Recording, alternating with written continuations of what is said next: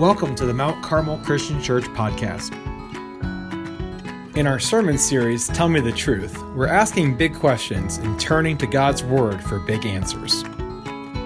Today's speaker is teaching minister Tim Peace. So, we are in a, in a series called Tell Me the Truth. Aaron Adams, our student minister, kicked this off last week. And Tell Me the Truth is really an opportunity for us to take a look at questions that we hear all the time with regard to living out faith. Questions that people struggle with, questions that people ponder, and questions that will hopefully uh, help ignite faith. And so, Aaron started us off last week, and we talked about the importance of reading Scripture. And Aaron said something in his message that stuck with me all throughout this week. He challenged each and every one of us to wrestle with Scripture. Because the reality is, is that Scripture, you know, someone can tell you, ah, oh, just pick up the book and read it. It's not that easy for anybody. And yet, if we're willing to do the work to get into the muck and mire of it, God can bring His word to life in us and help ignite our faith. And so Aaron told us to wrestle with Scripture for that reason. And I got caught on that word wrestle. Not just because when I was a kid I liked to watch wrestling, you know? Heck yeah. But but because that word, that word invites struggle, it invites fight. And you know, the big thing about Christian faith is a lot of us can, can become guilty of acting like faith is, is easy. Or I know that if anybody that, that I encounter, if I'm going through a hard time, one of the worst things someone can do is just, you know, give you the pat answers and just tell you to get over it, basically. Because faith isn't easy. That's why it's faith. And so I want to take this theme of wrestling and I want to apply it to our topic today. And our topic today is on prayer. And a couple of sermons ago, I confessed to you that prayer is probably the toughest spiritual discipline for me personally. And it's not really that the words of prayer are that difficult, but it's actually the trust that underbeds the prayer that's a challenge for me. Say, I like things to be safe. I like to feel comfortable and cozy. I like to know that God's going to come through. And prayer, you know, I approach prayer hoping for all of those things, asking for all of those things. But I find too often that that's not exactly how it goes. And so my instinct is, you know, to do what I normally do in any kind of relationship context. I've told you before I'm an introverted person, okay? So I like quiet. And when I'm really, really, really struggling, I like to go really, really quiet. I don't want to talk about it. I don't want to hear your advice about it. I just want to be quiet and stew on it for a while. Here's the problem with that, though relationships are a funny thing. Relationships require dialogue, relationships require that we communicate with one another, that we struggle with one another, that we love one another. And if you retreat like I have the tendency to do, guess what you kill? The relationship. So I want you to have that thought in your mind this morning, not just about wrestling, but if you're like me at all and your tendency is to retreat, I hope that this morning will be a challenge to you as it's been a challenge to me as I've thought through this topic of prayer this morning. And so, what we're going to do is we're going to look at two passages. One of them kind of drives the point home for us, the other one is an illustrative story that really props up the idea here. And, and you might find it funny because both of these stories don't really talk about prayer per se, but prayer is implied here. And so the first one is in John chapter 14. And it's just three verses, it's verses 12 through 14. And I, I would like you to follow along with me on the screens or in your bulletins or in your Bibles as we read this together. Jesus is talking to his disciples. And he says, Very truly I tell you, whoever believes in me will do the works I have been doing, and they will do even greater things than these, because I am going to the Father. And I will do whatever you ask in my name, so that the Father may be glorified in the Son. You may ask me for anything in my name, and I will do it. Now, these three verses are situated in a section of the Gospel of John that Bible geeks call the farewell discourse. And they call it that because Jesus goes away in private with his disciples and has a long conversation because you get a lot of red words if you have one of those red letter Bibles. Because Jesus is talking and he's answering their questions for three straight chapters in the Gospel of John. And these three verses that we just read start off because Jesus has told them that he's going away. And they followed Jesus because he's their Messiah. He's their hope. He's their salvation. And they're thinking, Where are you going? You came here to save us. This doesn't ring to us as part of the plan. And so they're concerned. And Jesus responds to these questions by trying to comfort them, to let them know that though he departs, they won't be alone. He tells them that the Holy Spirit will be given to them as an encouragement, as an advocate, as one who will push them forward in faith. Now, I don't know about you, but that would be a struggle to me because I don't know if you guys know this, but the Holy Spirit's invisible, and Jesus wasn't invisible.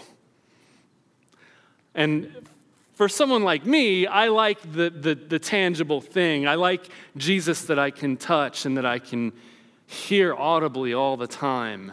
There's something comforting. And I like to think that the disciples are right there because they don't want him to go. But he not only assures them of the coming of the Holy Spirit, but he promises them that their relationship with God that has been formed in them through Jesus will not suffer. In fact, they still have a line directly to the Father. And so, in these three verses that we just read, they don't talk directly about prayer. Jesus doesn't teach them how to pray like he does elsewhere. Jesus doesn't pray yet here, that happens in chapter 17, but he assumes that they will pray. He assumes that they will talk to God. And with that assumption, he says what he says in these three verses. But here's the problem. Verse 14 is one of those verses in Scripture, as Aaron talked about last week, that's really easy to open up and cherry pick out and do all sorts of damage with. Let me read it to you again. This is what verse 14 says in isolation. I'll, I'll cover up the rest so I can do my best cherry picking impression here. He says, You may ask me for anything in my name, and I will do it. Really? Are you for real? I can ask for a million dollars? I can ask for a Mustang? I, I can't think of any other stuff to ask for at the moment. Because by the time you get the million dollars and the, you know the rest of it, you just buy it. You don't need to ask anymore. Anyway, uh, Is that what he's saying? You see, you know, we laugh at the exaggerated version of that because most of us in this room hear that verse and we know not to cherry pick it, so we don't take it that far out of context. But what about when we ask God to help us through a particular struggle? What about when we have a family member or friend that's not well? What if we ask God to come through about that job? What if we ask God to help us in our memory for that test? What if we ask God just to take a hurt from us that has been lingering for so long? And He doesn't. You see, that's where the verse out of context gets really real. But Jesus, you said, I can ask anything in your name and you'll do it. And yet my family member's not better. I didn't do so hot on that test. I've been struggling with eight months with this issue, and you won't take it from me. And see, when that happens, again, you know what I want to do? I want to go retreat. I want to say, God, you know, yeah, if I was one of those really good Christians, I'd have a gratitude journal and I'd write down all the stuff and I'd be able to tell you how good you are to me. But we live in a what have you done for me lately sort of thing, and I really needed you to come through, and this hurts. And when it doesn't happen, and when we've hung on to this verse out of context, without looking at the whole, and we deal with that hurt, we feel dumbfounded. We feel let down. We feel broken. We feel abandoned. We feel forsaken. And not just that I do, but I've seen all too well in the line of work that I do the faces of broken people when it feels like God didn't come through. I know that's a really good pep talk, and you guys are feeling great right now. But wait, there's more. You see, because we don't cover up the other stuff and just take that verse out and apply it and whatever other stuff we do. You see, the key actually in this is verse 13. You know what verse 13 says? It says, And I will do whatever you ask in my name so that the Father may be glorified in the Son. Now it sounds just the same, the first part, and I will do whatever you ask in my name. We'll see it's there again. But then he says this little thing here. He says, so that my, the Father may be glorified in the Son so that the Father may be glorified in the Son, so that the Father may be glorified in the Son, so that the Father may be glorified in the Son. I'm a broken record. See, the thing is, is that our highest calling in life is to worship God. And not only is it the highest calling in life, it is the very definition of life. It brings us our greatest joy. It can lead us to our greatest struggles. But it is really, when it cuts down to the chase, the only thing that matters. And thanks be to God that He never loses perspective. God never loses perspective. He knows what is most valuable to us. Not valuable of what we want, but valuable in what he knows is good for us. And that changes the game when we approach prayer. Now, before I go any further, let me tell you something truthful. That does not mean that God doesn't care about your hurts and your concerns. He very much does. And if we're honest with us, yeah, in the moment, maybe we feel let down because things didn't work out the way we wanted them to. But in reality, there is so much that has. We just can easily get blinded by all of the good because of the little that's gone wrong or the thing that's gone wrong in the moment. But I know God cares about us because we are made in His image and God hurts and God suffers too. Did you know that earlier on in the Gospel of John, Jesus has a friend named Lazarus? And he goes to see Lazarus after he has died. And when Jesus gets there, despite what he knows he's about to do and the power that he has to do it, which is to raise Lazarus from the dead, do you know what Jesus does when he sees his friends weeping and sad? He doesn't just say, Buck up, guys.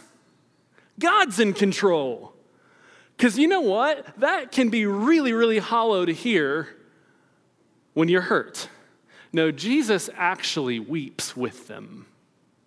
Jesus actually feels the loss of his friend, and he feels with them the loss of their friend. Jesus loves us. He is there in the hurt with us. His desire is not for us to hurt, but we live in a fallen, broken world. And sometimes when we are doing God's will, it will sting just because of the nature of the world that we live in. So, what do we do? What are we supposed to do? Well, that's where this illustration comes in. There's this story in Genesis. There's a story of a guy named Jacob in Genesis. The story we're going to read is in Genesis 32, but before we read it, I, I want to set the scene up here. Jacob, his name means trickster, or more specifically, heel grabber. Do you want to know why he was named that? Because he had a twin brother named Esau, and Esau was the firstborn, but scripture says that Jacob came out right after hanging on to Esau's foot, his heel. Kind of like I don't know, they formed some sort of rope line out. But this name doesn't just apply to the birth story of the two, it sums up the character of Jacob. See, Jacob is a conniving, tricking, win at all costs kind of person. See, in these times, the firstborn normally got the birthright and the father's blessing. Jacob ain't having any of that. Jacob, Jacob first connives against his brother and steals his birthright. Now, Esau gives it up over some food, but I guess if you're really hungry, it's a birthright, right? What does it even mean? Here, you can have it. But then later on, he tricks Esau out of his father's blessing by making his father, who's in old age, think that he's Esau. And then when Esau realizes what happens and he goes back to dad, he says, Dad, isn't there any blessing left for me? Sorry. Jacob got there first. And that's the way Jacob does things over and over and over again. And you know why he does those things that way? Because he knows what he's capable of, he knows his own strength, he knows his mental might, and he goes for what he wants. And you know what he doesn't need when he has all that mental might? God because he's the heel grabber. He can get it himself. But see, in chapter 32 of Genesis, we come to this really, really weird story, starting in verse 22. that I want us to read together. It sets up this way, starting in verse 22. It says, That night Jacob got up and took his two wives, his two female servants, and his 11 sons and crossed the ford of the Jabbok. After he had sent them across the stream, he sent over all his possessions. So Jacob was left alone. Pause. He's alone. It's nighttime. His family's moved forward. And right here in the middle of verse 24, it says, And a man wrestled with him till daybreak. When the man saw that he could not overpower him, he touched the socket of Jacob's hip so that his hip was wrenched as he wrestled with the man. Then the man said, Let me go, for it's daybreak. But Jacob replied, I will not let you go unless you bless me. The man asked him, What is your name? Jacob, he answered. Then the man said, Your name will no longer be Jacob, but Israel, because you have struggled with God and with humans and have overcome. Jacob said, Please tell me your name. But he replied, Why do you ask for my name? Then he blessed him there. So Jacob called the place Peniel, saying, It is because I saw God face to face, and yet my life was spared. The sun rose above him as he passed Peniel, and he was limping because of his hip. Therefore, to this day, the Israelites do not eat the tendon attached to the socket of the hip, because the socket of Jacob's hip was touched near the tendon. What's going on here? Well, here's the thing.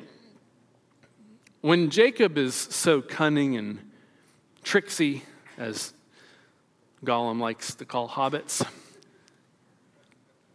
when, when, when Jacob is conniving, he's always thinking steps ahead of everybody else. But here in the scene, he's left alone in the dark, doesn't see what's coming. And suddenly, this man, this nameless man, appears and begins to wrestle with Jacob. And it must have been a pretty physical confrontation because it lasts all night. And Jacob, in this story here, wants a blessing from this man. And we don't really know why because the story transitions in a funny way. We don't find the big reveal until after this blessing exchange happens. But Jacob is effectively wrestling this person, and he's doing well enough that the man in the story, it says, touches the socket of his hip and basically takes his hip out of his socket. Now, by the way, it doesn't say, you know, there's not some Hebrew behind here that says that the man like hit him really hard. Because there's a, there's a reason this, this story is interesting. It says he merely touched. It makes you wonder about this man that Jacob was wrestling, doesn't it? Was Jacob really that strong? Or was there a point to the wrestling? Because when Jacob, in his stubbornness, wouldn't give in, all it took was a little touch. But guess what? Jacob, being really stubborn, still doesn't let go. And then it gets weird because he says, he says to bless him. And then the man asks what Jacob's name is. Now, I'm going to give you, since we just read the story, the man is God. This is what we call, in theological terms, a theophany. A theophany is basically when God chooses to manifest himself in some form that is not his full glory. And there's an important reason to know that that's what God is doing when you realize Jacob's end reaction in this story. Because if anyone sees God in his full glory, guess what happens? They're gone. They're done. So Jacob is effectively wrestling God in this human form. And God, in his power, merely touches Jacob but, and knocks his hip out of his socket. And yet, Jacob continues to hold on and asks for this blessing.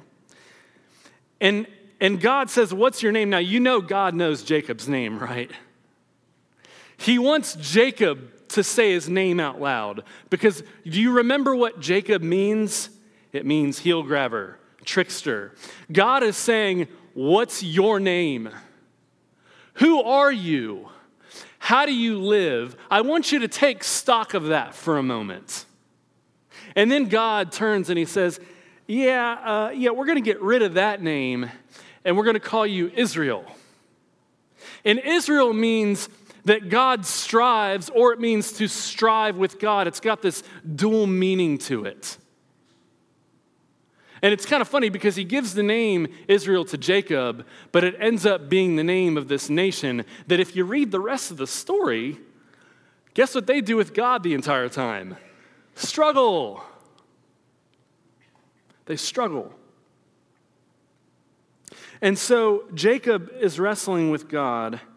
Now, Jacob gets a new name, but guess what Jacob doesn't do right in the moment? He doesn't immediately change his ways. Do you know how we know? Because he asks God what his name is.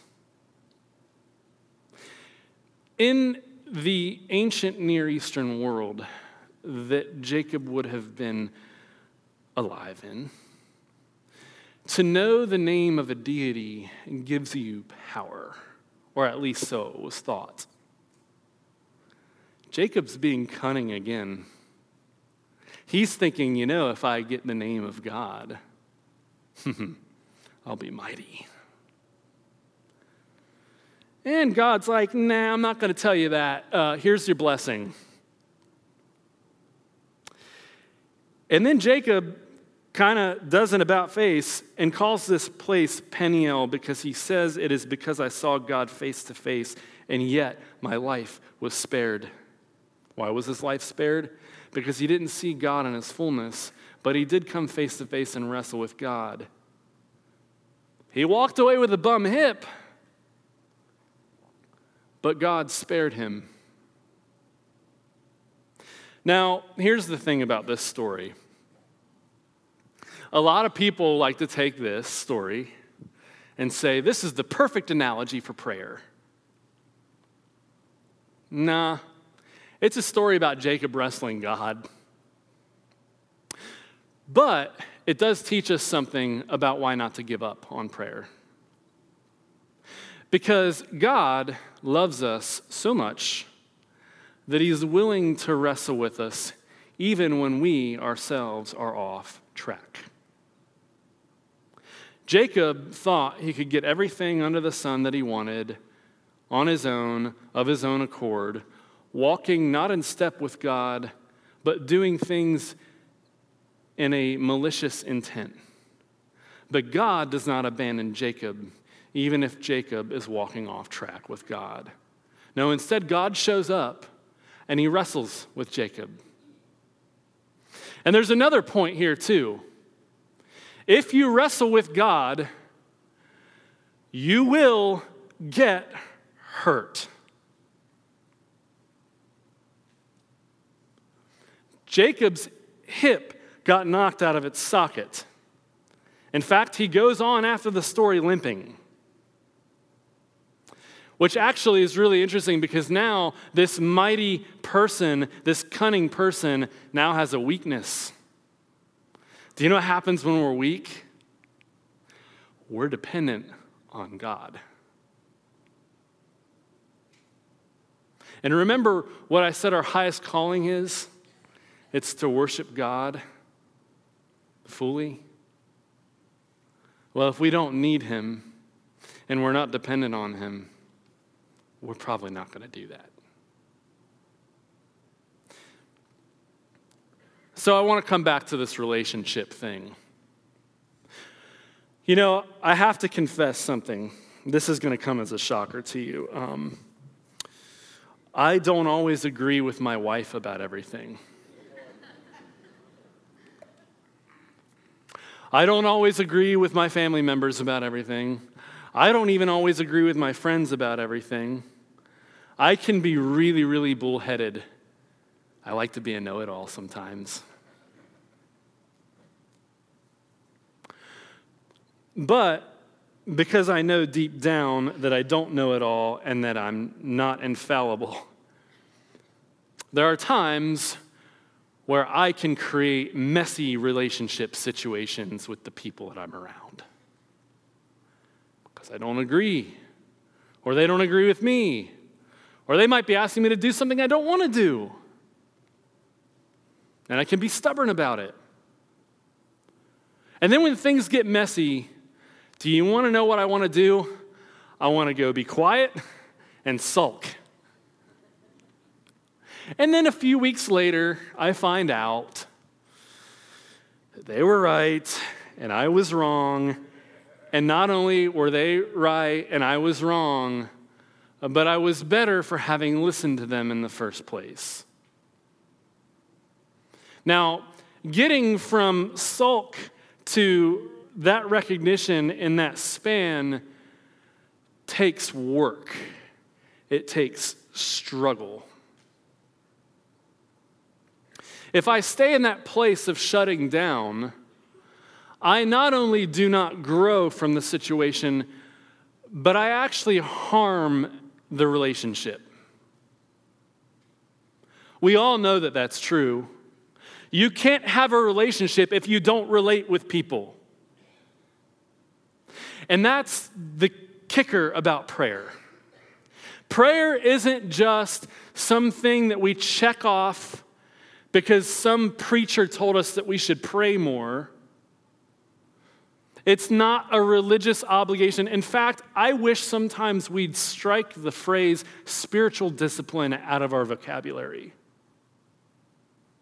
Because relationship with God isn't a checklist of things that will make us better if we do them and worse if we don't. It's more simple and deep than that. The truth is that if we don't do the things that keep us in relationship with God, we don't have a relationship with God. We simply don't. Just like with our friends and our family members and our significant others and if we don't relate with them, we don't have a relationship. We don't work through things we don't grow, we don't get stronger.